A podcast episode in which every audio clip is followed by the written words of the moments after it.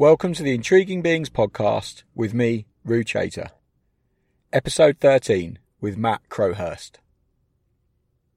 Good morning or good afternoon, uh, depending on where in the world you are. I'm currently in Australia still. I've been over here for a week now. I've picked up some good podcasts with a few interesting people. Um, so they'll be coming out in the coming weeks. Uh, this week I've got something a little bit different for you. I'm chatting to a gentleman called Matt Crowhurst, who is well, I describe him as Mr. Wakeboarding UK. That's how I think of him. So he's a professional wakeboarder. Uh, he also has a very good career as an MC. Um, works with brands like Arenacross, uh, talking to the fans on stage and shouting out the tricks for freestyle motocross sports and motocross riding, as well as wakeboarding and many other things. He's an incredibly charismatic guy and a very talented man. Um, I've known him for some time now, and you'll hear that in the podcast. He's full of life and a really interesting character. I like Matt because he's a nice bloke, but also because he's taken a different approach to his career. He realised he wasn't you know, ever going to be the best wakeboarder on the planet. Had a few injuries along the way that held him back, but he still managed to carve one of the most successful wakeboarding careers in the business um, with the talents that he does have. And even though by his own admission he'll say he's not the greatest wakeboarder on the planet, he's still an incredibly talented athlete. It's a long one, this one. So if you've got a big car journey coming up, this should see you through. It's about an hour and 20 minutes. So the longest one I think I've done so far. Um, but it's just a really interesting conversation. And we talk about the history of wakeboarding, how Matt got into it, um, and then how his career developed, some of the injuries that he had along the way, and also a little bit about his young family and how he's getting his son Kit and not far off Jasper, I expect, into wakeboarding as well. He's got a lovely wife, Sophie, who drops in halfway through the podcast to refresh us with beers. So thanks for that, Sophie. And I really hope you enjoy this one. As ever, please give this a thumbs up, like it, share it, post it on social media, get it out there as much as possible. I apologise for any truck noises in the background at the moment. I'm sat in a car park at the airport about to hand a hire car back and jump on another aeroplane. Um, but yeah, get it out there. Tell your friends about it down the pub. Let everyone know about the Intriguing Beings podcast. I've got a special shout out this week to a gentleman called Ollie who works for the Rottnest Express. Um, Ollie came bounding up to me on the beach at the Red Bull Lighthouse to Leighton event, which is why I'm over in Australia, and shook my hand and told me how much he's been enjoying the podcast, which was awesome to actually get a bit of feedback face to face. So great to meet you, Ollie, and thanks for tuning in. Anyway, let's get on with this week's episode. I really hope you enjoy it. So today I'm sat with an interesting guest, something a little bit different for you this time around because he's not a kiteboarder or a mountain biker. But my guest today is a chap called Matt Crowhurst, who I've known for Matt Damon. I've known for some time. uh, I met him uh, I think at one of the events on the White Air Festival, I think it was. Found the photos. You've got to Yes. post those photos. I will put the photos up. So we basically met and hadn't been told there was any fancy dress. No, no, no, no, no. I n- met you before that because you invited me to it. Hmm. Because it was like end of season, wasn't it? We wasn't the end of season, We must have met at one. Surf Shop Ah, yes, we Surf did meet shop. at Surf Shop. So we met at Surf Shop, and I said, in a "Come to this paralytic state somehow, and you're like, "Come so why is there?" And you came. So anyway, we turned up there, and we didn't know it was fancy dress, but it was fancy dress, and it was Halloween. So we managed to fashion an outfit out of toilet paper. and toilet paper. Yeah, and we went as mummies. You also fashioned, and you've got to put that photo in, an elephant trunk size phallus out of toilet paper. I'm glad you used that word because I can now keep this as a clean podcast I'll try and keep rather than uh, tick the swear box. what I was what do. I was wanting to do on this is, you know, uh, in the Family Guy FCC Yes. where where he, where he just goes "Ah, like Episcopalian and just beep beep beep beep beep the whole thing. So if we could add a little section like that where I I just I can reel off that. every expletive under the sun. Yeah, and make it really hard. for when I come yeah, yeah, exactly. Yeah. I can do that. I've got some bubble noises that I'll add on over the top. Um, so Matt's if you've never heard of him, um, What? you should look him up. How because dare you? I think of him as Mr. Wakeboard UK is how I describe him to my friends. Um, what was really funny was Alex, who we were chatting to uh, a couple of weeks ago, a friend of mine. He actually said he bumped into someone who did some wakeboarding. So he was like, "Oh, I met this guy Matt Crowhurst the other day," and he was like, "Oh, yeah, Matt Crowhurst, Mr. Wakeboard UK." So there you go. I was kind of right. Um, how did you get into water sports and wakeboarding in particular? What what sort of got you to that first point? So I went, which isn't the route that is now uh, taken by any of the wakeboarders, or hasn't been for a very long time. I was one of the not the first wakeboarders in the UK, but one one of the the, the first sort of guys who, who who hit it pretty hard. Uh, I, I went the water skiing route, so I was water skiing from the age of I think seven, although I did find a little certificate somewhere that said 1985, 86 from a water skiing contest, which, which would suggest I was five. I think it was seven. um, uh, uh, was seven and did water skiing. My, my, my brother, uh, four years older than me, uh, we both got into it and mum did it when she was younger. And then we as a family had a little tin pot boat up in a place called Haverigg, Yeah. which is up in Cumbria. Uh, and we used to go up and holiday in the caravan. We used to play around on the water. There was a ski school right next to where we used to play around on our boat, so we got into water skiing, and then from then on, it became the slalom, trick skiing, and jump skiing, which is called tournament water skiing in the water skiing world. And we hit it pretty hard from then, like literally water skiing every weekend, contests through the summer, breaking the ice through the winter, Wow. trick skiing, literally full dry suits, full balaclavas, and this is at the age of well, well, from seven through to fifteen is when, when I when I started wakeboarding, finished finished water skiing, and yeah, every winter just ploughing the boat through ice to carve a path for us to trick ski all the winter through. That's crazy. It was hell. And back then, boat skiing was pretty much all you could do. There wasn't any cables or anything like that. There were cables actually. The um the first cable in the UK, uh, Thorpe Park, which people will know as being the one next to Thorpe Park. It's had a couple of different names since. It's been JB Ski and now it's gone back to Thorpe Lakes. That was 1984. That was round. Okay, so and then the early. National Water Ski Training Site, which was up in Nottingham at Holme Pierrepont, which is the National Water Sports Centre, they had a cable there. So we used to whiz around that on our trick skis and and um, go uh, rope swinging off it at night and, and that sort of thing. Uh, uh, but yeah, there were literally there was Thorpe, there was the one at Nottingham, and there was Skegness. But it was it was Johnny Punter pay and play. Yeah. Wakeboarding kind of wasn't around. So wakeboarding, um, first of all, I'm sure everybody knows this was scurfing Yep. it was it was a smaller surfboard, and then they ended up. I think it was a wind, windsurfer out in the in, in the US, and it wasn't a guy called Tony Finn. I'm going to get all the hardcore people at me that says Tony Finn invented wakeboarding. He uh, he propagated the sport by being the most heavily sort of into it promoter of the sport. It's actually in New Zealand. I've got. We can put these uh, Yeah, photos up as well. yeah, yeah, yeah. Um, a guy called oh, what's his Pat something. Uh, Kiwi national surf champion was the first guy to have been recorded as carving a smaller, um, shaping a Shape smaller surfboard and putting straps on it. And then in Australia, uh, uh, someone Derby. Oh God, I've written this article so many times. I should be able to remember it. um, they came up with a um, uh, they called it a ski board, Okay. and then that went over to the states. Uh, and then it was the surfer that got popularized by Tony Finn from Liquid Force fame. And that's why Tony Finn is sort of considered the godfather because he basically did make it what it is today.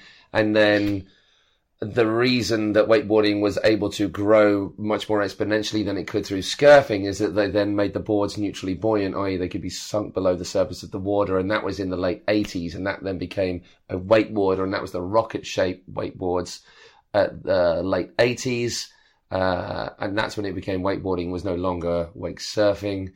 And then, then we had the first twin tip sort of 90s. 90s after that. And when did you first see it as a, you were trick skiing and you were water So I skiing, was, I was, first come across I it? was water skiing from from seven, whenever the hell that was, and then I kind of seen it around, but I hadn't actually done it. And then in '96, I went to do some water ski training. So I was 15 at this time, went to do some water ski training with some guys called Nick and Jules Heaney, who were the first, uh, maybe even first European professional wakeboarders. And there were these two loud as you like Geordie lads, um, like proper loud lads who was quite uh, a, a force to be reckoned with within water skiing. Water skiing was too small for them, and they were like national champions in water skiing between them. And uh, I went out to do some water skiing with them because they were really good skiers. And I went to their ski school, which was just north of Newcastle. They ditched the skis. They'd started wakeboarding. So I went up there with my trick ski, my slalom ski, And they my jump skis. What are those? Came back with a wakeboard. My mum hate, hated me. really? Yeah. And then, uh, so I travelled back down with them to go to this water ski contest at the start of the year. And then there was another contest a week later that my mum, she used to travel, uh, drive us around everywhere in a motorhome to all of these contests. This contest was a place called Lound, which is over uh, East Midlands way. And um, another lad who the year before was world junior jump champion. I was European junior jump champion the year before. These boys were just national champion. And this other lad, he'd sacked in, this was his last water ski contest. I rode in that ski contest and then that night we stayed up all night and then rode uh, the mist in the morning on our wakeboards, peeing off all the all the water ski crowd. And then the next day, I told my mum that I didn't want to water ski anymore. and She didn't speak to me for the rest of the day and all the way home. Wow. And it must because it was it was that sort of I guess it's like snowboarding and skiing at the time. Water skiing was a massively established sport with Yeah. a recognised federations and governing bodies and all the rest of it. And then wakeboarding was this young upstart cool kids coming in. So was there that animosity between the two? Exactly the same as Yeah. snow skiing. Exactly the same. I mean, for my mum's part, I totally get it. She she'd ploughed in pretty much everything she could into both myself and my brother. And my brother had, had sort of stopped water skiing a little bit before that. He was a bit older than me, so he was going on to university.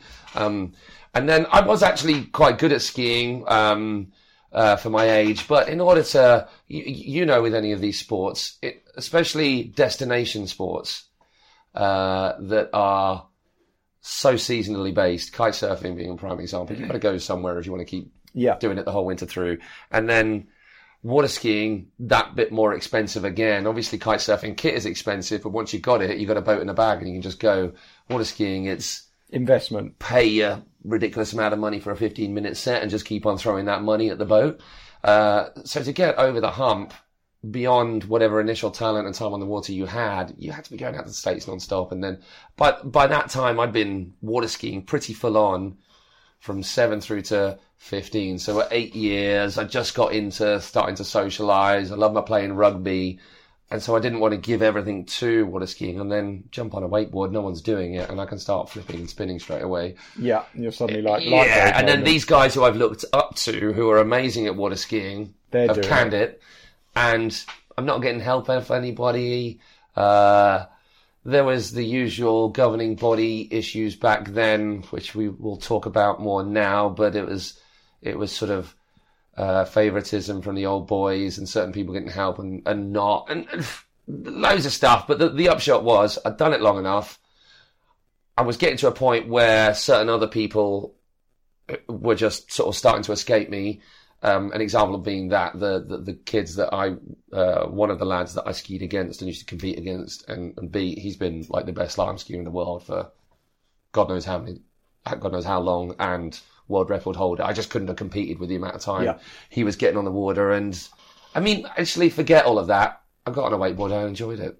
Yeah. Put a That, pro- that was basically that. I mean, give all these other excuses, yes, they may have led me to this point, but when you've got the people that you've looked up to for however many years jumping on a wakeboard saying, "We love this. Look at this. I'm getting this board for free and getting these wetsuits for free," and although that's not by any stretch the be all and end all for a 15 year old kid looking up to these guys living the life, that that that that that, was uh yeah made an impression and yeah you get on a you, you get on a I, I love water skiing. I think it's great. And if i had more time on the water i would still play around and go for a slalom because it's tough.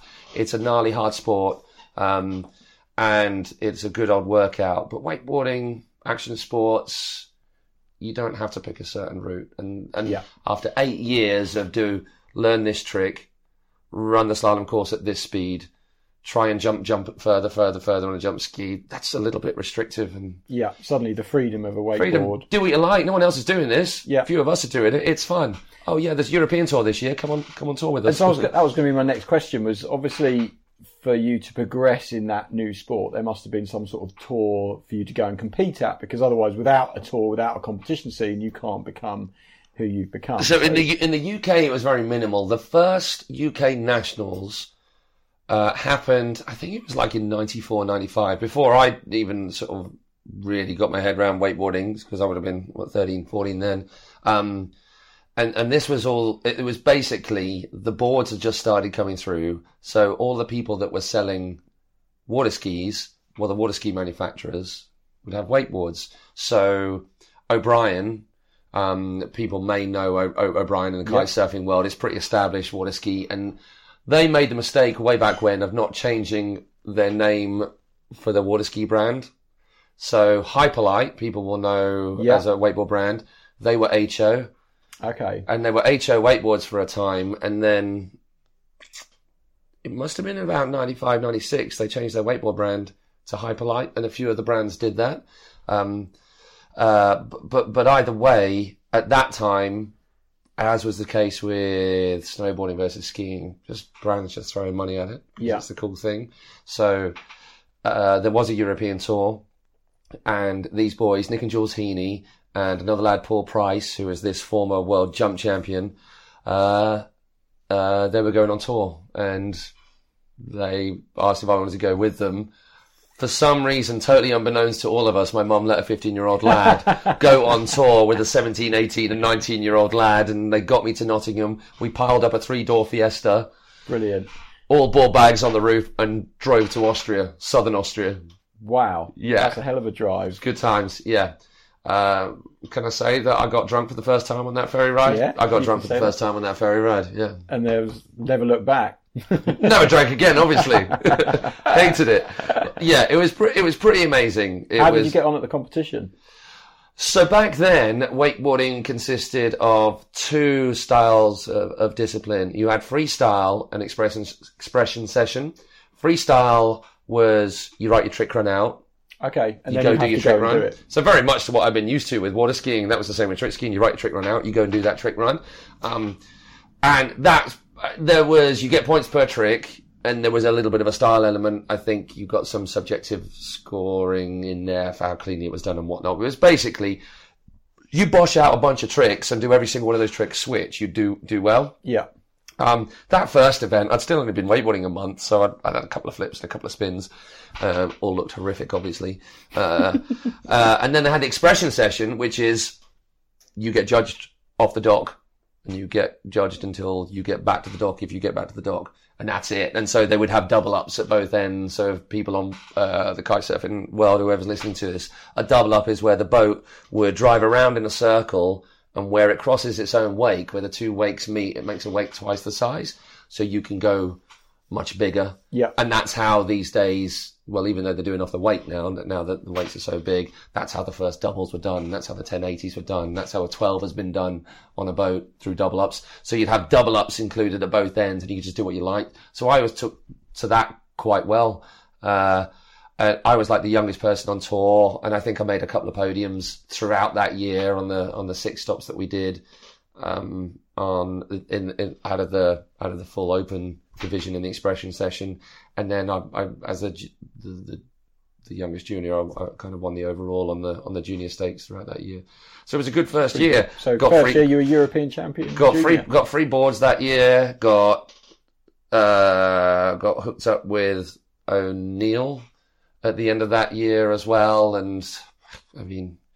You you start throwing free stuff uh, at a kid of 15-year-old 15 kid. from just starting and taking to it quite well when you didn't get given anything in water skiing ever.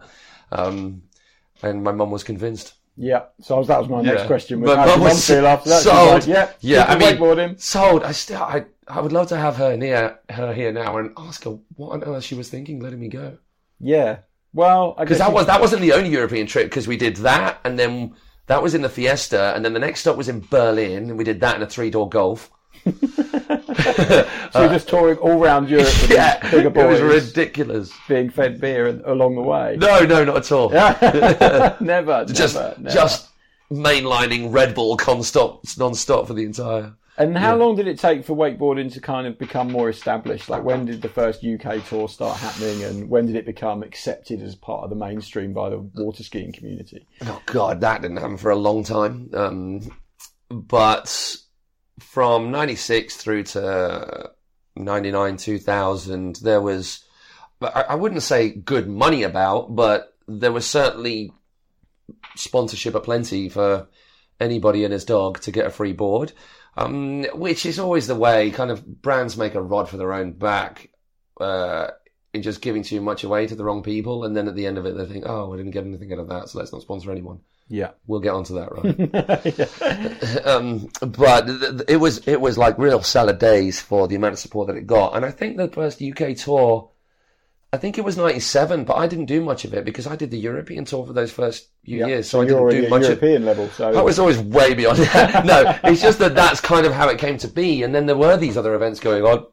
So I started getting into them. And then by 98, 99, there were a, a lot of really good UK riders.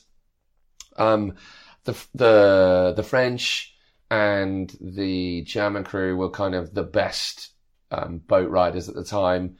Uh, French, French and Swiss, actually, the French and the Swiss were, were uh, amazing. Some really good riders in amongst them.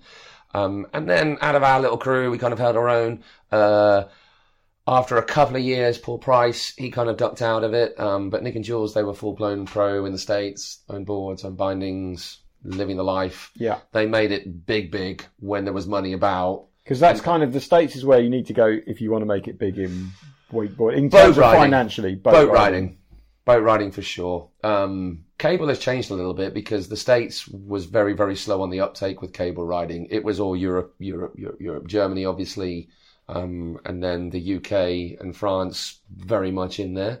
Um, but uh, boat riding, which was basically what wakeboarding was then, it was all the States. If, if you if you wanted to make it, you Move go out there. Yeah, Find really. Um, and Nick and Jules, uh, they had the added. Once again, they they weren't the best riders, but they just had ridiculous amounts of personality, which um, stood out Yeah, in in in the wakeboard scene. You got two Geordie boys talking hardcore Geordie at you, who look very similar, good-looking lads and quite good riders who can talk the game. Everybody wanted a piece of them, so they were all Red Bulled and and uh, at the time Mastercraft up and full-blown Hyperlite with their own boards. It was it's good. So that was what I aspired to because I, I I grew up around them, but I was still bloody school, wasn't I? So that's the trouble, isn't it? yeah. So did you finish school Um, and then go full bore, or Uh, so uh, where are we? Ninety six. Um, came on a, back to school in September after that summer to a massive downer. But then, but then the funny thing was, is because since I stopped water skiing, it actually allowed me to get more involved in school because up until that point I was just away all the time. yeah, So I started socializing more uh, at home. Uh, played lots and lots of rugby for school through the winter, where we didn't really wakeboard at all through the winter, like I did uh, with the skiing. And then, um, uh, yeah, th- th- there wasn't a training element to the wakeboarding at all. And plus the fact that um, there weren't the facilities for riding riding boat. So boat back then wasn't wakeboard boats; it was ski boats with a, a, a a Yeah, pylon with extension and just as much weight as you can get into it. Not many ski schools were into that, yeah. so if any. There was only one at the time that you could go to, and that was the Keys, which is uh, nearer down this way where I am now. I lived in Birmingham, and that was Farnborough, so pretty impossible for me to get to yeah, and quite expensive to then partake in, in the sport. At least with the water skiing, if you were on the squad, you got subsidised skiing. That was the amazing thing about that. But there wasn't any of that subsidising or funding or anything behind anything to do with wakeboarding back then. It was just commercial operations, and this was the only place that was fully into into wakeboarding. So how did you get to do all your training? Were you just riding at competitions when just you just rock just up and I pay your entry fee and get driven around well, for yeah, free? like I was very lucky because I had this amazing grounding in water skiing, which um, just teaches you control on on the water. And I could flip a trick ski. I would ski at sort of 34 mile an hour on a, a on a slalom ski, which would translate into 40 mile an hour, and you go left and right. I jump more than 40 meters on a pair of skis, so probably not too scared about trying stuff. Yeah. And it just made it so much easier when your feet aren't close together and you're further apart and you've got a big Natural wake and you can charge at it. Yeah, it, it just felt really, really natural. Um, so I did do a, a certain amount of riding, but but was kind of basically living off a, a certain amount of latent ability, Ability, that was yeah. built up from from water skiing, and so I learned tricks quite easily for those uh, for those those first four years. Everything but a Raley. First Raley I ever tried was on a ski boat, no weight in it, small wake, low pole, shorts, rash vest. Pain. I, I, the first one I got away with, I got the board back underneath me, and then went for the next one and ate a whole bunch of yeah fa- uh, face yeah, uh, and then didn't try it for a little while, and then tried it a little bit later, and kind of got away with it, and then the next one after that smashed it. It literally took me from '96 through till 2000 for me to learn. a No way. So anybody out there who's Struggling. freaking out about a Raley, fair enough. Go learn it on a go learn it on a straight line cable, and much better way to do it than Much- get on a boat. in. Yeah, It's kind of your signature move these days with a high five. Oh, I love a Raley high five. Nothing can beat it. Nothing can beat it.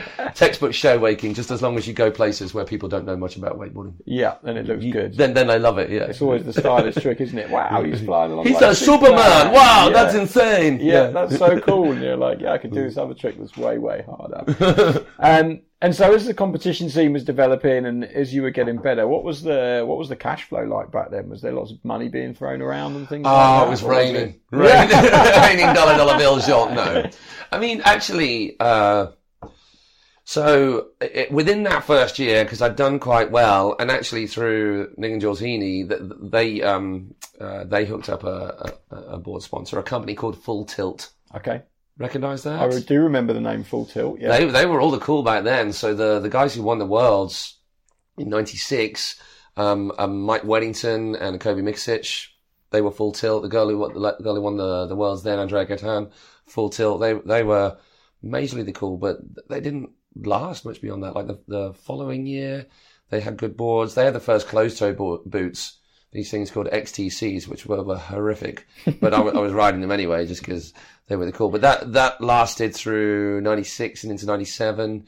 Um, and so for me, like I, I got some board sponsor. I got a little bit of money out of O'Neill as well, which was insane for, for me at that age. For a young kid. Yeah. yeah. straight straight in the in, in the pocket and helping me to ride at events and, and train. So there there was there was money about, um, and the cash prizes were hundreds of pounds for winning an event, um, and that's kind of where it remained worldwide.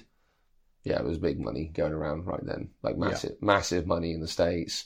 They had uh, the the the World Championships, which is basically the American Championships, because they only only ever held it in America. the WWA, which is the World Wakeboard Association, which is not The World Wakeboard Association. which is the American Wakeboard Association. Back then, it was very much America, America, but now it's like obviously they take into account the world and do an incredible, an, an incredible job at pushing the sport. Uh, but yeah, it was it was Americans and Canadians that were that were winning it all, and it was all in the states, and there was amazing money. Like there were, like from from then through to probably early two thousands, there were. We just heard of ridiculous deals being done just on single sponsorships alone. Like there weren't the energy Really? drinks That was before the Red Bulls. well, and Red Bull was around then. No, Red Bull was very much around, but they weren't throwing cash around like they like they have done since. But the board sponsors, um, board sponsors and wetsuit sponsors, like we were hearing Throwing money. deals of like a hundred grand for a for for a rider for a per, per year. That's That's serious cash. insane, isn't it? Yeah. So guys were, I mean, still in the grand scheme of things, you probably weren't talking about more than fifty people making an actual Living out of it. comfortable living out of just riding. They would have supplemented it with other stuff, coaching, whatever it is. But still, there was there was good money. Not that us here in the UK or me were ever in that field or and at that level of, of riding at that point. But that was that was the plan. That was where I was headed. So I, in terms of school, I, I did A levels. Probably shouldn't have done it. did A levels. It was just at my school. Everybody did A levels. I was enjoying the socialising and the rugby and uh, still wakeboarding through the summer. uh, But really should have canned it at 15 and just gone. Full Let's go. wakeboarding. Learn a language, become an electrician. You would have been set. Yeah, I'm going to end up having that conversation with the with the kids. Yeah, learn a language, learn an instrument, become a carpenter. You're made. Job done. Job Work done. you want. Yeah, exactly. Yeah. Charge a fortune for it. yeah. And so, I mean, you've had quite an interesting career, and one of the things I want to touch on, which you mentioned there briefly, you do a lot of coaching. Were you involved in setting up the coaching schemes and things like that at the time because you were so talented within the sport, or did you come to coaching a little bit later? No, I, I was coaching from pretty early on. Um, so I was coaching from the year I started wakeboarding. Yeah. Um, I mean, a, lot to do with the fact that there weren't many wakeboarders about, not at a really high level, and also I'd been coached properly, if that makes sense. Um, through the water skiing because it was quite regimented. It was we had a coach and we went to go and ski with that coach. So I was kind of used to that. Um, and I, I really enjoyed it. And it was a way of sort of earning decent money. There were people out there who wanted to learn. So I was doing that from quite young. And then back then, the coaching structure within the UK uh, was only a water ski coaching structure. So I did my water ski instructor's course. And then the current coaching program that we have in the UK under British Water Ski and Wakeboard is by far the best program in the world. There isn't anything like it. And it's the equivalent of, of an AS level qualification. Uh, that we're a diploma or something of, of of that ilk in terms of the work that's involved and the standards that are looking at, and it is the exact same structure that you'd find in 40 other mainstream sports. So if you do the first day of the wakeboard, water ski, boat coaches course, it's the same as the first day of football. So now it's amazing. Back then it was no. Yeah. Um, so I was involved at the start as one of the initial coach tutors, uh, assessors, and it has grown from there. And British Water Ski have done, and Wakeboard have done an amazing job in bringing it to where it was. But no, just um, uh, just coached as and when I could in the summer holidays in between school, and then after that, at 19, finished school, um, and then went to Australia in the uh, November with a mind to hitting it hard. That was my plan. Three months in Oz, three months in States. Blew my knee after a month and a half. No. Yeah, yeah, Didn't quite go according to plan. yeah. Didn't quite go to plan. So I was in Oz, and it, it was amazing out there. That's where I learnt my Raleys And um, Black Diamond Wakeboard School, uh, which is an ama- amazing boat school just north of Sydney. Spent a bit of time there and travelled around, and yeah, had good times out there. But then, yeah, after a month and a half on a double up, Gone. gone. Yeah. So back then they didn't do the um they didn't do the uh, the hamstring grafts, or if you had a surgeon over the age of fifty. They still did the old school patella open your front of your knee up, which was a much longer recovery, Yeah. albeit supposedly a stronger Fix. fix. Actually, before that, even in um, I, I forget in '98, I um, I did my cartilage. Uh, good story. Got to tell you this story. did my cartilage at an event, just uh, on a cable. Tried my first flip on a cable. Came, crunched my knee, exploded my nose on my knee. Couldn't walk. It was my cartilage that had gone. So I eventually had an operation, which was a day in day out. Uh, uh, arthroscopy right then. Came out, was all good. The Friday after having the operation on the Monday, go out partying with the mates. As you do. Yeah, um, obviously drinking a bit, and then midway point uh, in the club wherever we were, someone points down at my, uh, I'm gonna say velvet, but they weren't velvet, suede, Suede trousers. or, or maybe maybe cord, corduroy, Yeah. beige trousers, maybe that because that was the cool then. Um, my knee was just caked in blood. My leg was caked in blood from the knee down. no. So I'd obviously just been dancing stitches. around. It just swollen up, Split stitches, exploded, leaking. Went, um, got a lift, uh, got a lift back from my ex-girlfriend's parents to my house. Had to try and act sober in front of my mom. She takes me to A&E. the hospital. It's just Like like a like a cartoon, just firing out and carried on firing out the rest of the next day. Fast forward to my follow-up appointment. Got this hard lump behind the scar. Guys po- prodding it around, saying, "Oh yeah, what's that?" Pops a bit of congealed blood oh, on the registrar's oh. lip. Oh, on his lip. Literally on his lip. I mean, it's quite. It's funny that you mentioned that because I wakeboarders I just associate with wearing knee braces. You know, Yeah. it seems to be par for the course that you knee injuries go with the territory. I mean, any, any board sport, when your foot feet are fixed, and the the motions involved are twisting, tension and torsion and twisting in opposite directions, that's not good for your knees. Um, and I know full well that wakeboarding is not the most dangerous sport. Yes, water is hard when you hit it at speed. Yes, it can hurt. Yeah, you can knock yourself out. Yeah, you can break stuff. But it, it's not like dropping out of the sky on your head on a on a huge booter on a snowboard or doing a 20 foot stair set on skateboarding or BMXing. I get that. But the thing with, with, with, with wakeboarding is that even when you get it right, the landings are flat and heavy every single time. So you're just punishing your legs even when you're getting it right. Whereas if you get it right on a, a snowboard it, or skis, it should be a smooth landing. And uh, you, you could tell me different, but on kite surfing, yeah, if, if you're you- if you're if you're getting it right, you're landing at speed but smoothly. Whereas wakeboarding, you're you're on on cable if you're hitting a kicker, on boat if you're going big and not finding the transition, just pounding it. It. And within a set, imagine cable. You do two hours on the cable, you're going to hit a kicker a few times. You're just destroying your knees again and again and again. So the impact is pretty severe on knees. But then laser board sports blow Yeah, knees out. that they? kind of kind of standard isn't Have it? they looked at like the technology of the boards to try and reduce those impacts, or like anything? I mean, I guess it's one of those things. It's it's difficult, but big, boards. Big boards. The the is big boards now. Like the, the, the biggest boards out there, Liquid Force are doing like there's one one six one. Wow, that's huge. Monstrous. Yeah. And then just because it's got that extra length and flex when you come down, it's got a little bit more. Big bit boards more make give. it softer. Yeah, And riding and fast spreads the load across Yeah. the base as well. and, and, and riding faster actually as well. Uh, uh, If you find the transition on a wake, you're good. yeah, because it's a nice smooth Yeah. running. Um, but on boat, if you ride faster, of course, if you get it wrong, the you get worked, higher. but landing out in the flats at a faster speed, more speed just makes it a soft, softer landing.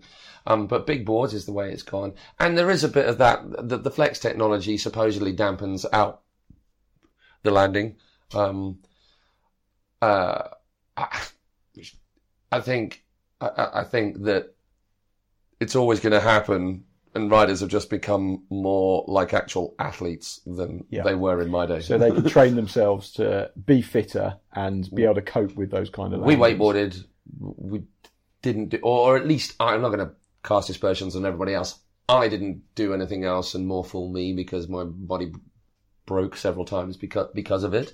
Um, I don't think you'll ever you'll you'll never get rid of it, will you? It's just, I mean, it, Yeah. it's like, like It's rugby. inherent to the sport. It's like rugby's a good Yeah. example, isn't it? You're gonna get How much bigger are rugby players now? Are they getting less hurt? Probably not. yeah, Yeah. yeah, it's difficult, isn't it? What was the worst injury you ever had? So it, wakeboarding, um, I mean, that was the biggest time out. the knee out, and that was right at the worst time. when you were just looking at making. I, I had a. I, I uh, won the European Juniors last that that previous year.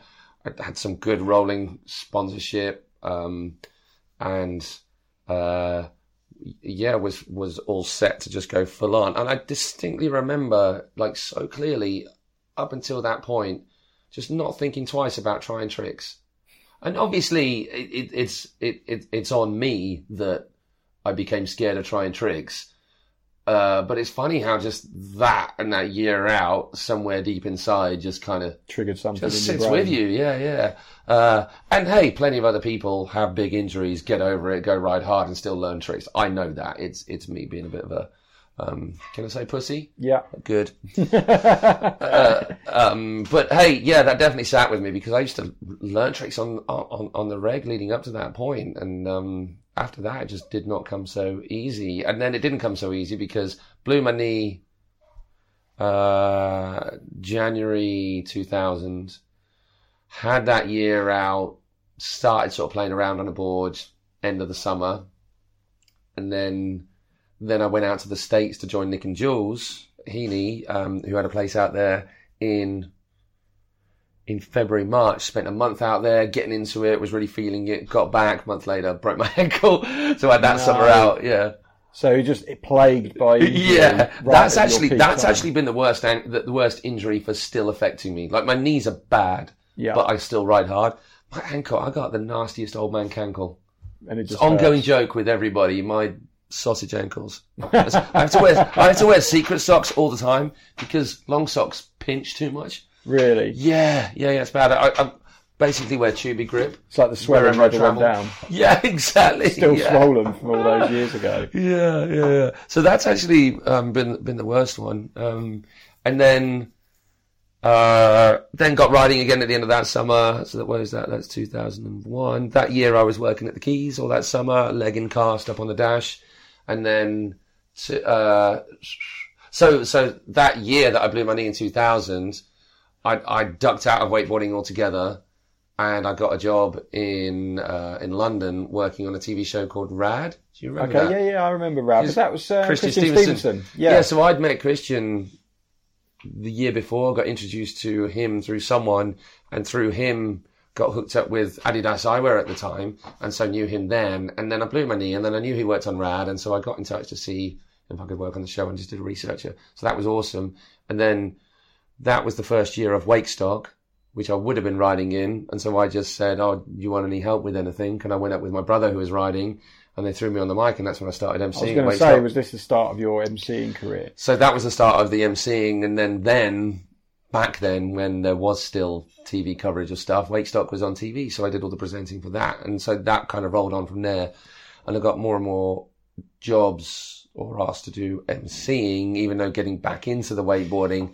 So at that point, I was kind of doing both, like dipping my Yeah. toe in both, not going full ball with either, which is fine. I mean, hell, it, it, it served me well. But had I just gone, screw that, let's go to the states Yeah, you could have then maybe. may, hey, maybe who, who who knows? But I didn't do that. I did I did this, um, and uh, so so that's 2000. Did my ankle 2001. Was working again. Went away snowboarding with Rich Lane because Yeah. I met Rich Lane and the the whole kitesurf crew uh, in 2001 because they used to come to the Keys and ride. Um, and then we went on their board test in myself and the Keys crew. So a guy called Stu Mackey who ran the Keys and a few other people. We went out to, I think it was Tignes, um, uh, on their snowboard test in like February 2002. Dislocated collarbone. Straight out the front on a rail. Accident prone person.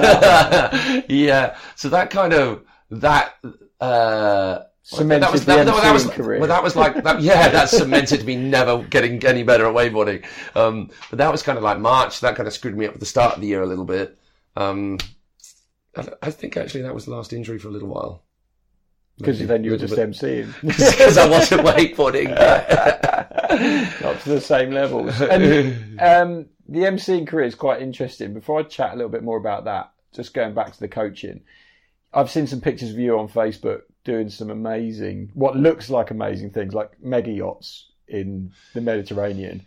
So that looks pretty good from the big money outside. surprising me in Megan super yachts yeah, I can imagine they can afford a few quid to pay Well, you, that- and uh, it works out quite nicely. What's what's the score with Well, that? that that came about, funnily enough, through water skiing. The lady who used to be head of British water ski, way, way, way back when, her son-in-law manages a fleet of yachts, Oh wow! and they used to have this full-time wakeboard coach on one of the yachts for. So it's a it's a, it's a single fleet of yachts. There's like six of them owned by this uh, this these two businessmen. Um, one has his own yacht, the uh, 85 meter. One has his own yacht, the 65 meter, and the one who owns the 65 meter yacht, uh, his son was well into wakeboarding, and so they had a coach on board with them. Two months of the summer, all of Easter, over Christmas. He had to can it. They needed to find someone else. So this this lady, Jill Hill, thank you very much.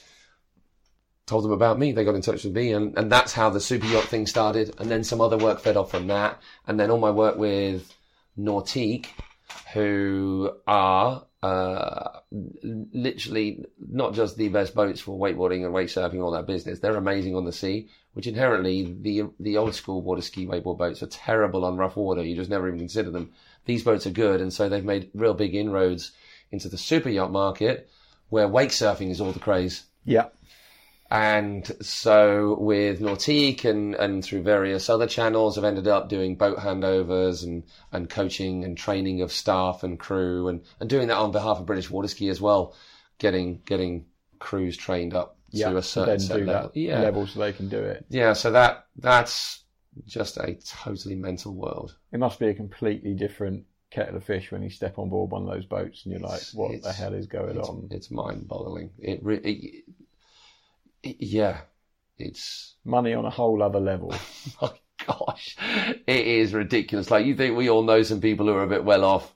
Yeah, there's another planet. Just the, and the you'll probably think it was quite expensive filling up my ski boat with fuel. And then oh, I think it's quite expensive filling up my van. and they're Literally- busy filling up a 85 meter mega yacht. Yeah, that would fill our vans up for the rest of our lives. Absolutely bonkers. Um, and so the the MCing, you know, you touched on that. That's quite a big part of your career now, and it's something that I kind of see you at events these days, and you're you're very natural at it, and you're very good at it. Did you have to work much to get it, or did you just find that naturally you could just pick up a microphone and chat? You'd have to ask people that listened to me in the early days. I might have been terrible. Maybe I thought I was amazing. I don't know. It was, it actually evolved quite naturally, luckily, because most people who are really into a sport, if th- they can talk about that sport to, to a to a greater or lesser degree, and and I got handed that when I got handed Wakestock, which was quite a relaxed event. Yeah. I mean, the contest wasn't. Re- well, actually, to start with, it was fairly relaxed. The whole contest vibe. Um, so it was. Here's a mic, just chat wakeboarding and a bit of smack for for for, for two days over the mic. Um, uh, so that was really easy, and then then I got some other random jobs like Red Bull sponsored a, a ski jumping event called Red Bull Rocket Man, and I kind of knew skiing, so I could. Yeah, it was good. They they made this Send it. they yeah they just made a ramp longer and springier, sent the boat faster and the rope longer. These guys just flying sixty meters on the skis. Oh my word. It's pretty ridiculous. Ski jumping is mental. brutal. yeah. Uh, so I did that, and then and then just a few other bits of uh, uh, odds, odds and sods. And through working on that TV show Rad, I kind of got a bit of a taste for the the filming and the media side of things as well. So I was interested in that.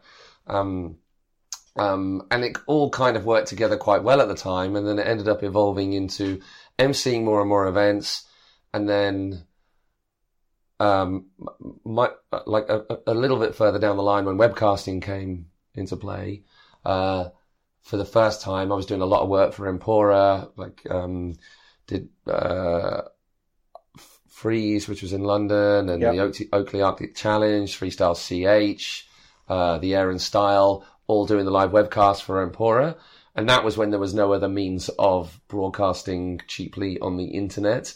And then more and more ways came about of doing it super cheaply. So that got phased out. Yeah. The whole OB truck and satellites and stuff just didn't make sense.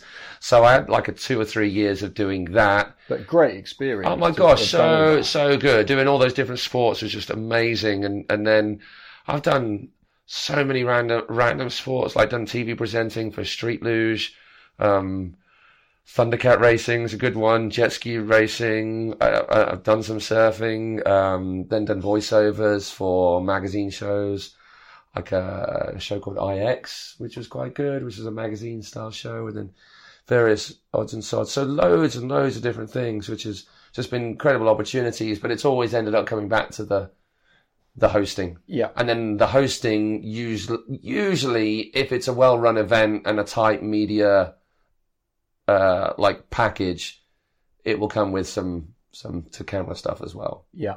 Uh, and, and, and that's where I've ended up very luckily with the Arenacross crew or Yeah, Arena that's what I was Sports Live is the, is the company. So I, um, uh, this year doing Goodwood Festival of Speed was my sixth year. So where are, are we in 2012? I got the opportunity to do Bournemouth Wheels Festival, which was um, like freestyle motocross. Yeah. And I didn't know at the time, but that was a test run for the Goodwood Festival of Speed, which, if people out there aren't aware, is well, the Goodwood Festival of Speed, which is a massive, most people know about it.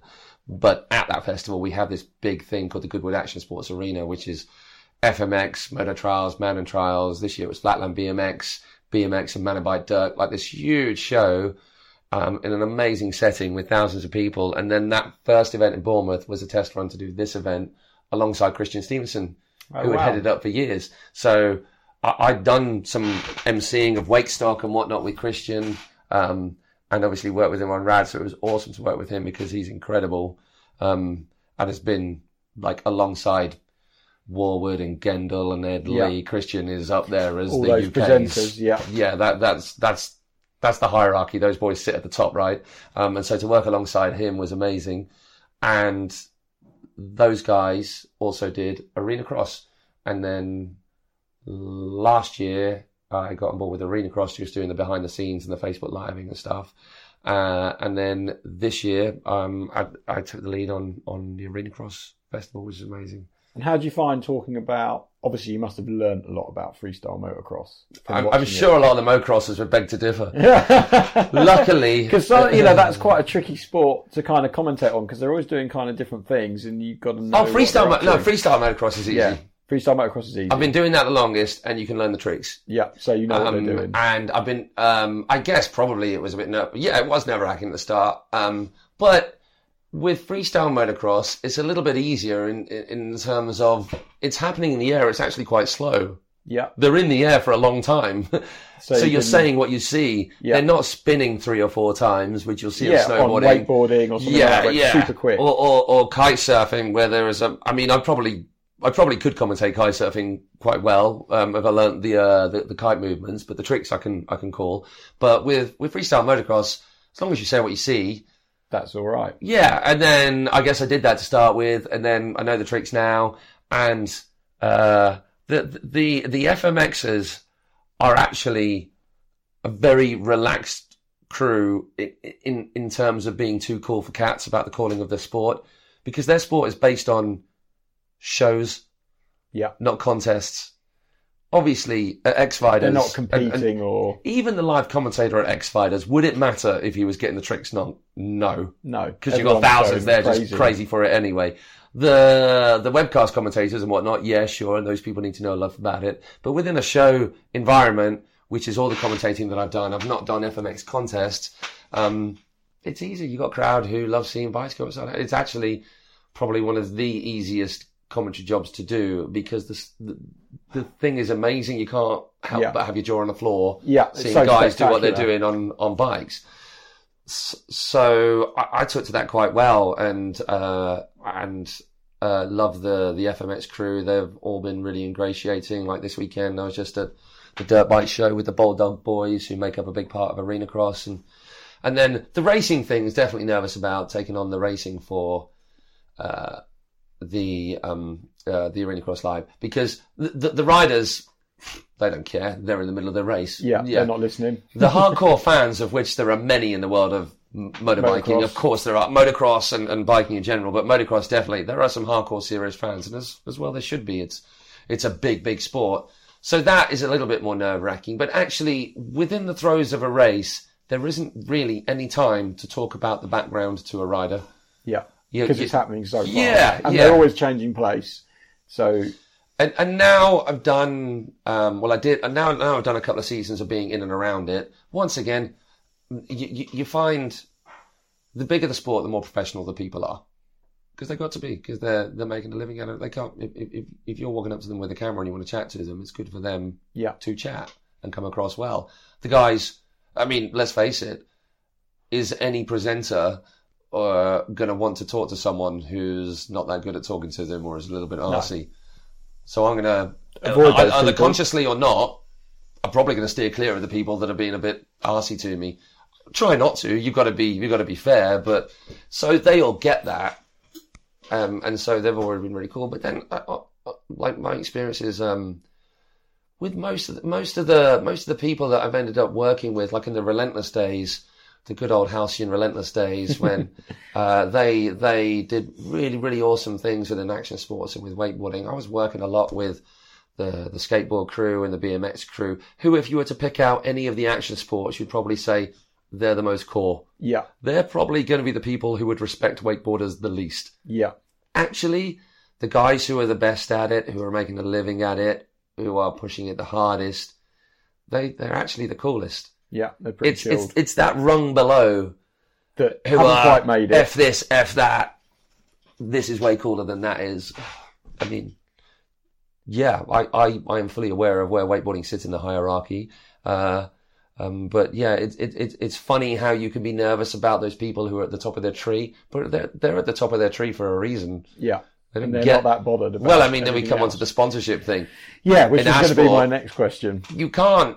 There are those few rare cases where we all know of them in, in in lots of different sports where you can't escape that someone is just the best at their sport, and whether they're a little bit of a dick or not, they're going to get the support and they're going to get to the top Because of the they're tree that good. because they're that good. And fair enough, they're that good. But for the most part, the guys who have the long-lasting career in a sport, they're actually they do right by people and they're not dicks all the time. Yeah, just be nice. DBAD, that's my, my new acronym. Don't be. Yeah. and with the sponsorship that you mentioned there, I mean, you've had quite a few long-term sponsors. Like you've worked with O'Brien for Babe, we're going to need some more beers. ages. Um, you've worked with O'Brien for ages, right? I am their longest standing rider, I think. Just barely standing. Yeah.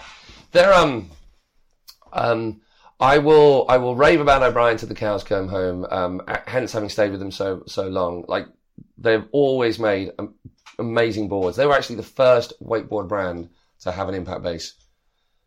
Wow. Yeah. Didn't know that. Didn't know that. Thanks, babe. Thank you very much. Yeah, they were. Um, uh, way back when. And that would have been quite groundbreaking back in the day when you're hitting sliders and kickers. and like Yeah, and, just destroying boards left and right, hitting rails. Um, and then when was that? It was, oh, come on, 2003, 2004. But what O'Brien aren't very good at is marketing themselves.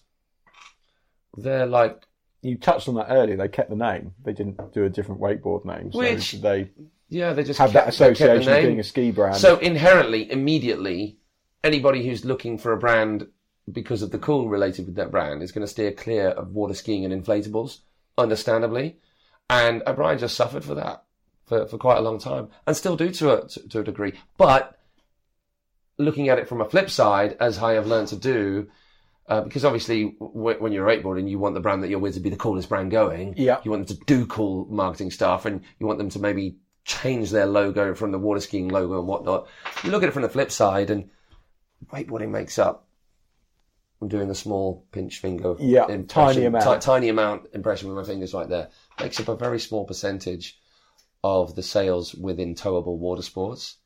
Uh, and O'Brien, they have what they call big box stores in the States, which are these huge, huge warehouses of stores that will will buy more wakeboards than all of the UK.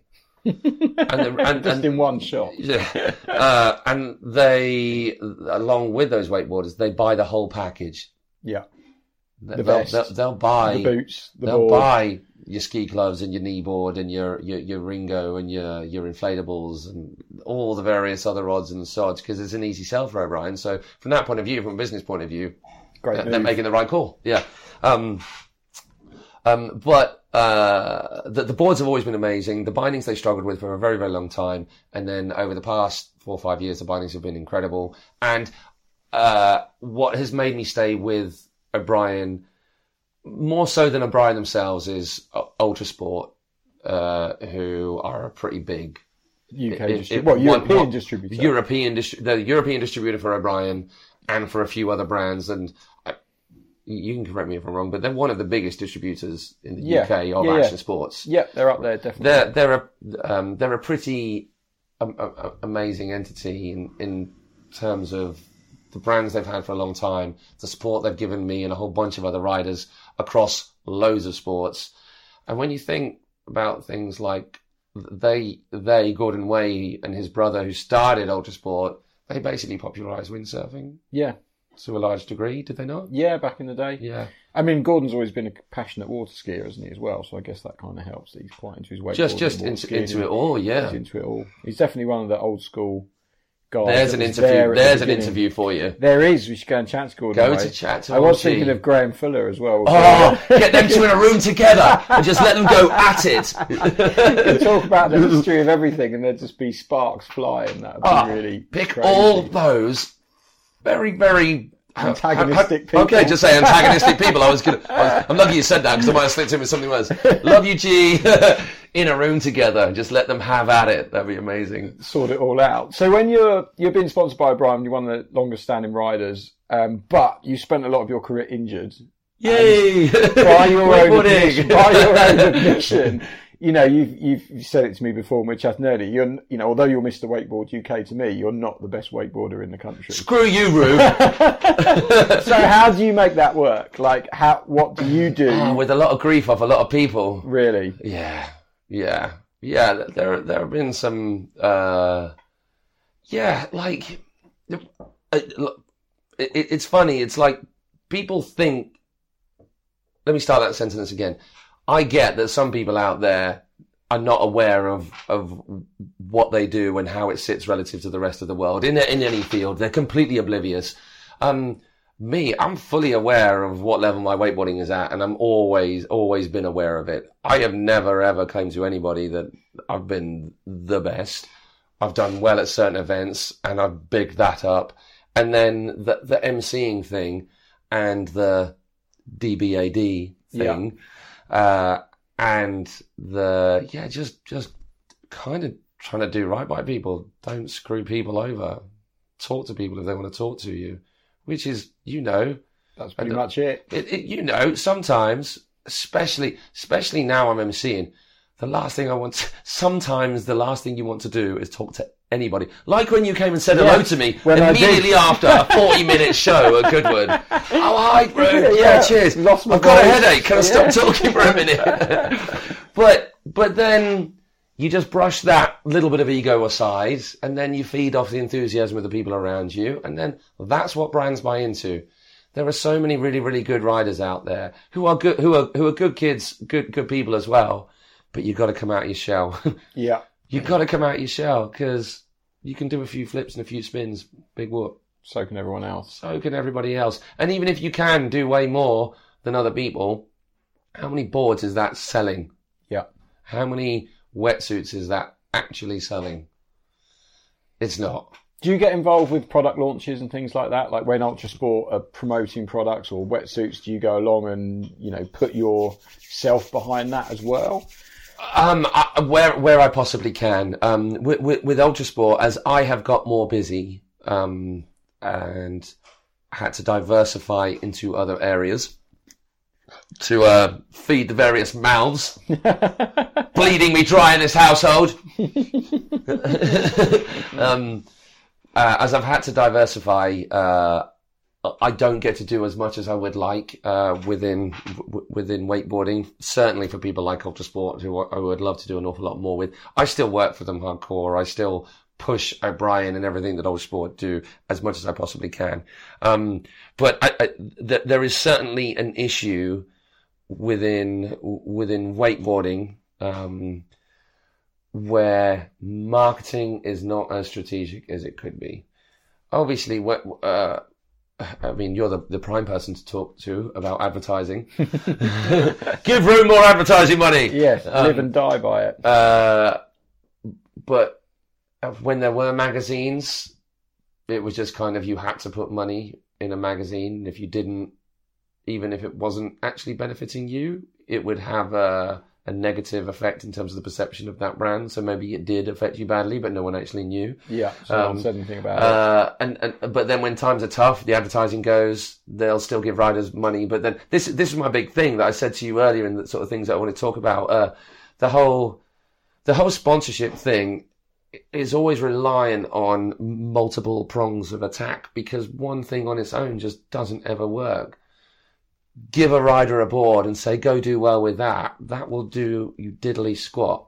Unless it's a Parks Bonifay or a Kelly Slater or a Tony Hawk or a, or a A massive name. or a or a, or a massive name, whoever like Aaron like- Hadlow. Or, Yeah, an Aaron Hadlow. Yeah, all the old school names I'm remembering are nothing current and contemporary whatsoever. um, uh, but it, it's funny because it feels like, and this might just be nostalgia. It feels like because action sports has got so big, there is not the scope for you to have a Travis Pastrana, a Parks Bonifay, an Aaron Hadlow, uh, a Kelly Slater, Because there's a so many Tony other Hawk people out there. Because those guys out. did it first, and they're still I Doing mean, it. Yeah, um, I- I'm assuming guys out there know who Parks Bonifay is. Yeah, He's still full blown Red Bull rider, Yeah, and still shreds. But not in any way, shape, or form close to the same universe as what leads the way right now. Because he broke it when he broke it, he did well, and I think uh, obviously. Not in the same ballpark in any way, shape, or form before I have the trolls jump down my neck about me comparing myself to Parks Bonifay. All right. I can just see the comments flying in right now. Yeah. but but like bigger fish, small pond syndrome here in the UK. Myself and a collective of others, we did well back when the sport was fresh, and so established a name for ourselves back then. When there was a lot of sponsorship, when there was quite a lot of media, when there were some magazines, and we all kind of sowed our seed in the UK, so to speak, to establish ourselves. But it's much, much harder to do that for, for riders now. I would say in pretty much all of the sports, especially in those sports that are smaller to start with. Kite surfing might be another Yeah. good example. Would that be a fair Yeah, comparison no, across totally. the sport? Yeah. yeah, it's super small kiting, and it's as more pe- as it's become more popular, there's more people doing it. So Aaron Hadlow was the first person to kind of be a young kid that made it, and he won five world championships. So now you've got a lot of parents go, "Oh, we'll just make our kid a world champion, and, and we'll be rich." And so you get these young kids that are being made to kite surf, and sometimes in a slightly negative way because they're not really that into it, but it's the parents pushing the parents pushing. Yeah. But in a world where there's less media and less opportunity because there's so many more of these kids that there's no real chance for them to actually reach that level that Aaron Hadlow achieved because that's gone, that ship sailed, you know, the sport's Yeah. older. Um, so yeah, I think you're right. It is a kind of, it's an interesting conundrum, I guess, that That's not to be totally negative about the situation because I think for the savvy out there, there are still opportunities. you can still carve a niche for yourself. You can do still- something different. I guess that's what you've got to do is do Well- something slightly different or do Present, it 10 times better. or present present a company, a brand, with an opportunity to, to to to fill a hole that they are not servicing. So, for example, any one of the brands in our sports, particularly the hardware brands, how many demos do they do? Kite surfing, loads, right? Yeah, quite a Yeah. few.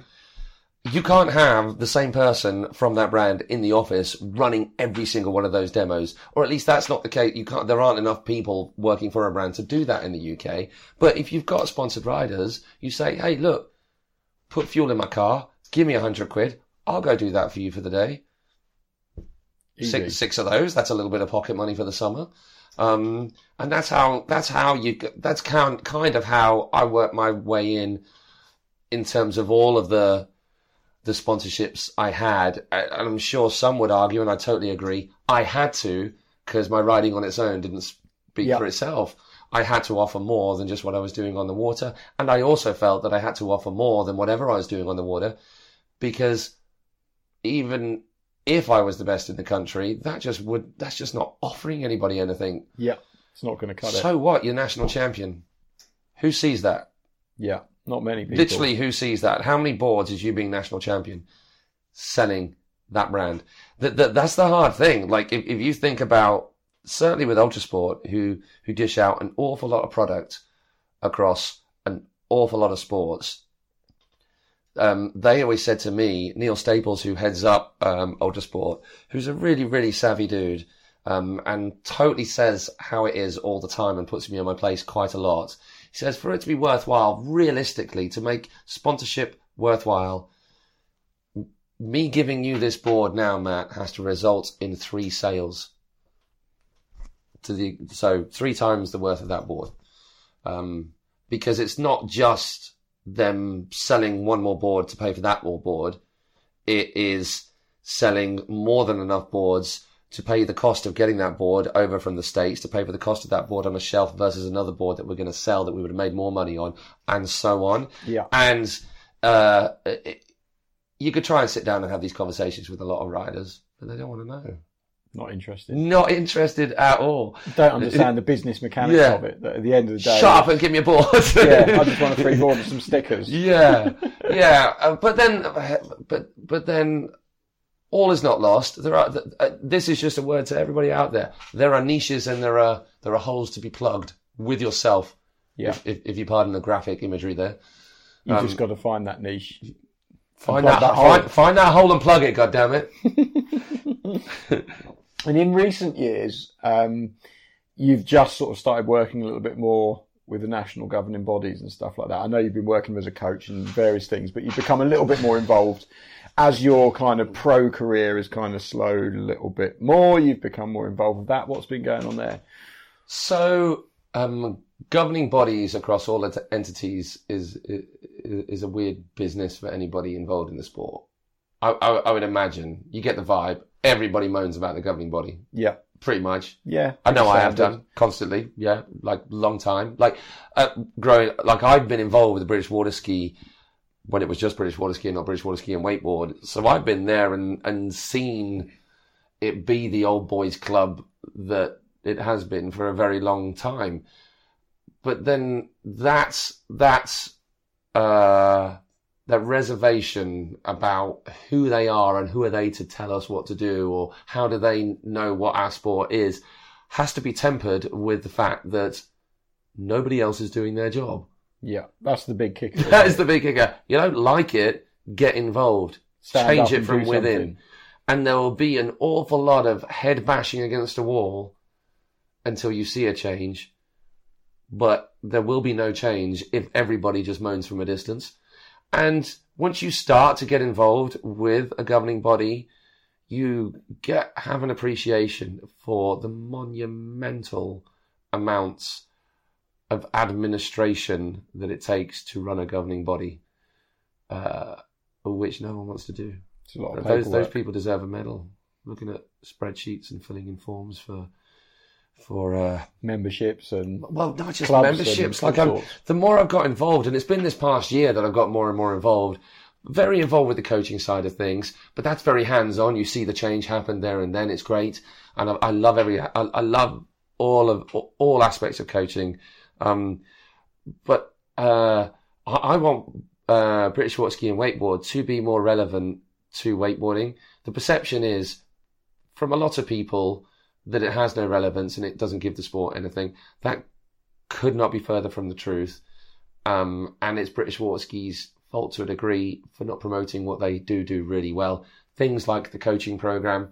When, when someone says, well, that doesn't benefit me, well, indirectly, it, it, directly it may do because you may have had a coach coach you who's gone through this program, who's far better coach than if they hadn't. And indirectly, it's making the whole sport progress better Yeah. and safer and more effective. Um, so that that one is possibly a hard sell to Joe Bloggs in the street, but it, it, it's still the case. They create the the standards and and take care of the elements of safety that have to be in place to protect all of us. Uh, and then things like funding. People will get funding in, in, in, in years. It'd be great. Take all of it as you should. The funding's there. British Water Ski and any governing body, the people that get that funding through lottery, if they're linked to the government, and it, like the, the BKSA is the Yeah, recognised body. yep, so they will have access, whether they get it or not, depends on how effective they are with pen and paper, I guess yeah, but they have access to lottery funding, which unfortunately is diminishing. squ- being squeezed hard um, at the at, at the moment. So all of these smaller governing bodies having to fight harder for well less and Less less. of a pie. Um, but people very quickly forget that money has been doled out. There, people have been given grants.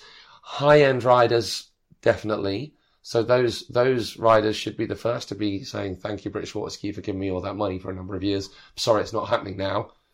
But how can I help? Yes. Yeah, um, um, and then, understandably, people who are not in the elite, they think, well, where's our money coming from? Well, a lot of volunteer clubs, they get access to grants for equipment and yada, yada, yada. And the big, big kicker that has happened in, in wakeboarding, and you mentioned it earlier about how, uh, wakeboarding is possibly in a funny place because it's growing because there's more and more of these straight line parks popping up everywhere.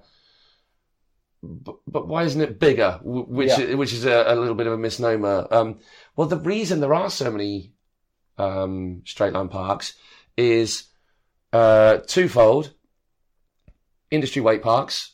Tim Woodhead, um, he basically and Wakestock got the first straight line cable in to run the pool gap at Wakestock Yeah. and from there then started installing commercial systems which then became Tim and industry wake parks and so he has pushed the the sport farther than anybody else in that sense but what also what got him going and al- enabled a lot of the installation of these parks was a massive funding that British Water Ski got through lottery funding to help participation at gra- grassroots level by increasing the number of facilities, and that was funding that got given straight. There's cash. Just make sure you remain a member for the duration of this deal. Yeah. And go Be, forth. be, an, be an accredited site and do all the things that we ask you to do. Here's a whacking great big load of money to get you started, and and that money, um, for the, for the most part, for the majority, there are there are two other types of straight line system in the country at the moment: Wake Station, and then one just coming called Conex, which I think is going to be installed down the road here at, at Portsmouth. But for the most part, it's been industry wake parks and Sesitec who have led the way by first by first coming up with this straight line cable system that works really effectively in a commercial environment. And Tim pushed that, but him hand in hand with British Water Ski. So um, once you get more involved with the sport, as much as you know, it's um, it's it's sometimes death by committee, and things move slowly because it's run by a board and it's it's not the same as a commercial entity.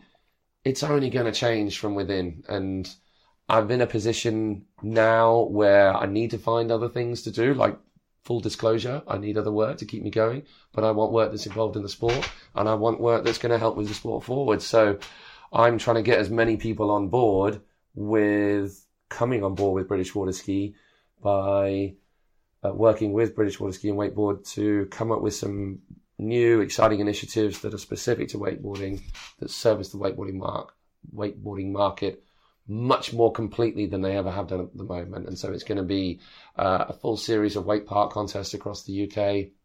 It's going to be a set of entry level contests, really simple for clubs to roll out.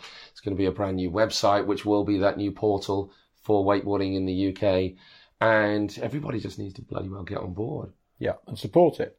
Well, yeah, uh, definitely support it, but not just for the good of the sport, inverted commas, because they feel like they should, but for the good of the sport, because the good of the sport means for the good sport. of you, because you're in the sport. Yeah.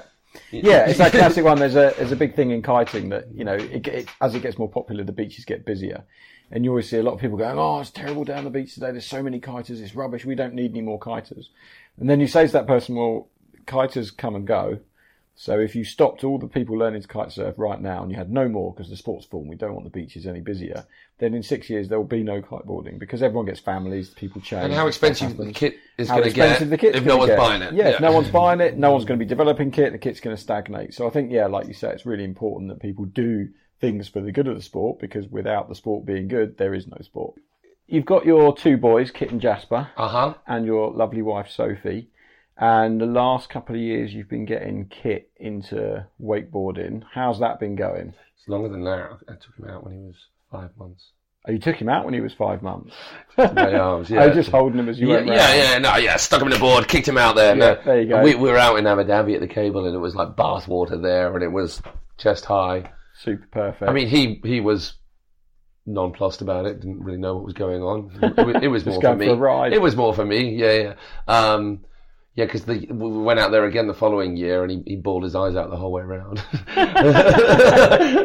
um, take me in. yeah, uh, yeah. So, um, so I've been taking him out, getting him to go out on the board with me for quite a while, and then got him out on the board itself uh, in his own little bindings, just next to me at Lagoon Wake Park, Yeah. uh, which is uh, just outside Brighton, Hove Lagoon, which is a great place to get into wakeboarding and hit some rails if you're ever into it, and loads of sports, and windsurfing and everything down there. It's an awesome place that I go to quite a lot.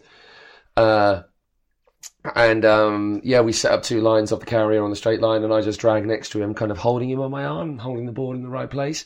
Um, but always when we've done it, and we've done it a few times, and sort of almost let go, and he's almost getting dragged along. Um, he's all he's all he's all talk up to the point of actually doing it, and then as soon as he's in the water, is when, when are we going to finish?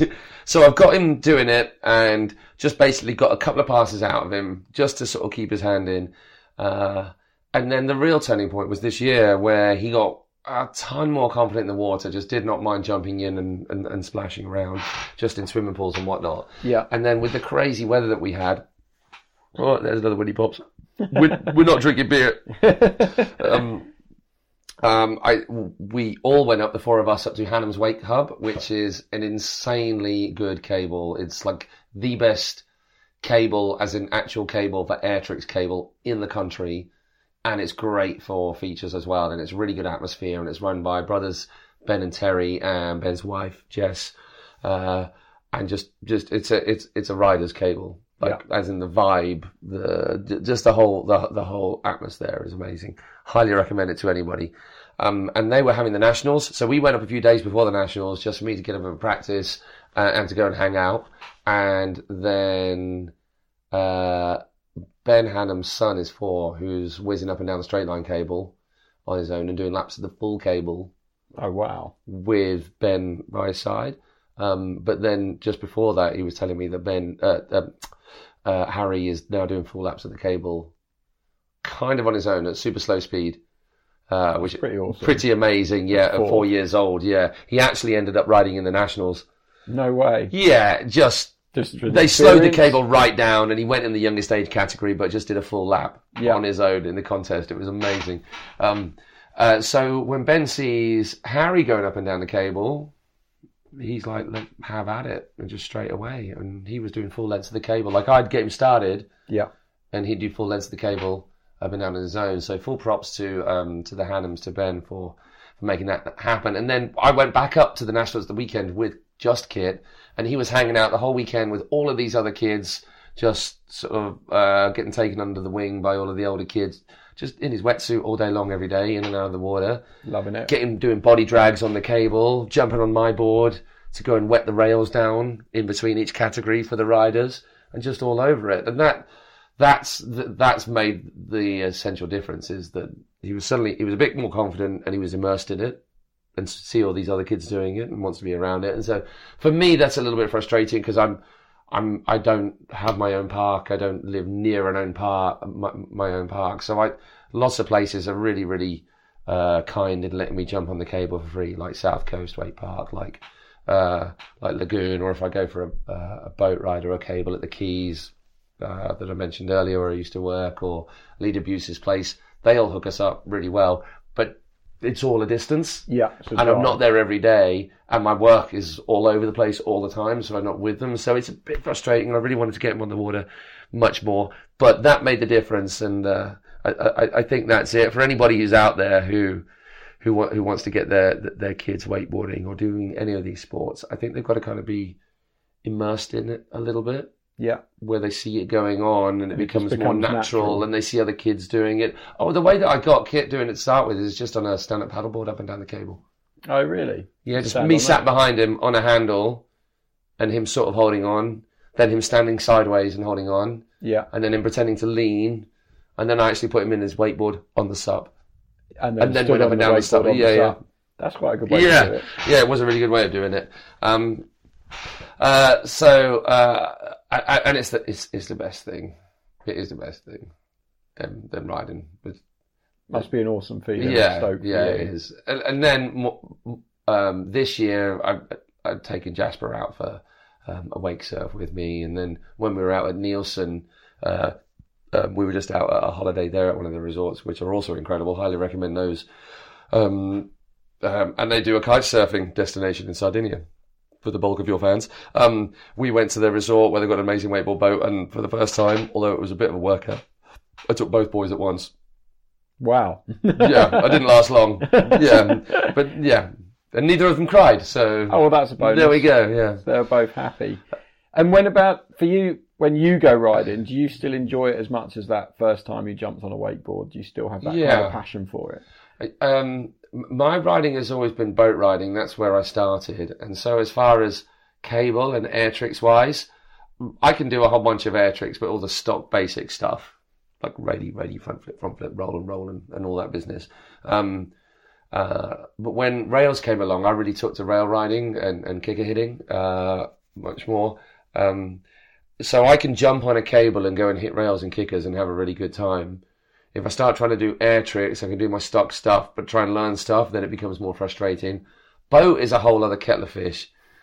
Just because I, I don't ride boat a lot, and I do love it, but I, it, it, it it's harder to dial into a wake than it than it than it is into a cable. You're still just as passionate about the sport from when you started, which is yeah, great. passionate in a in a sometimes more removed way. Yeah, Did that make sense? That Yeah. sounds that sounds less passionate, doesn't it? Passionate in a in a in a needing to be more objective way, and and and definitely walking the tightrope between between being a rider and it being all about that, but then understanding the the things that need to happen behind the scenes, whether it be a brand, whether it be the governing body, or whether it be a wake park or an event host. There's there's there's as with all of our sports, I say our, I mean free sports, action sports.